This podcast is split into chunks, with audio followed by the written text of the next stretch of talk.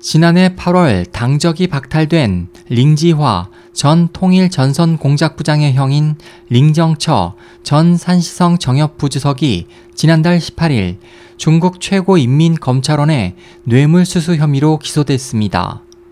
앞서 7월 후진타오 전 중국 국가주석의 비서실장격인 중앙판공청 주임을 지낸 링지화 전 통일전선공작부장이 뇌물수수와 국가기밀 불법 취득, 직권 남용 등의 혐의로 4일 무기징역을 선고받았습니다.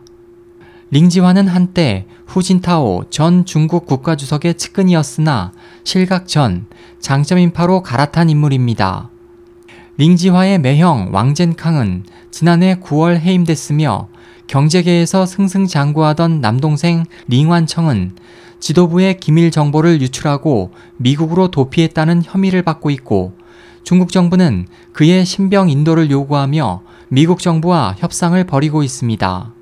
그리고 이번 링정처는 산시성 관료들의 부패 문제에 깊이 관련되어 기소됨으로써 그의 일가는 몰락의 길을 걷고 있습니다.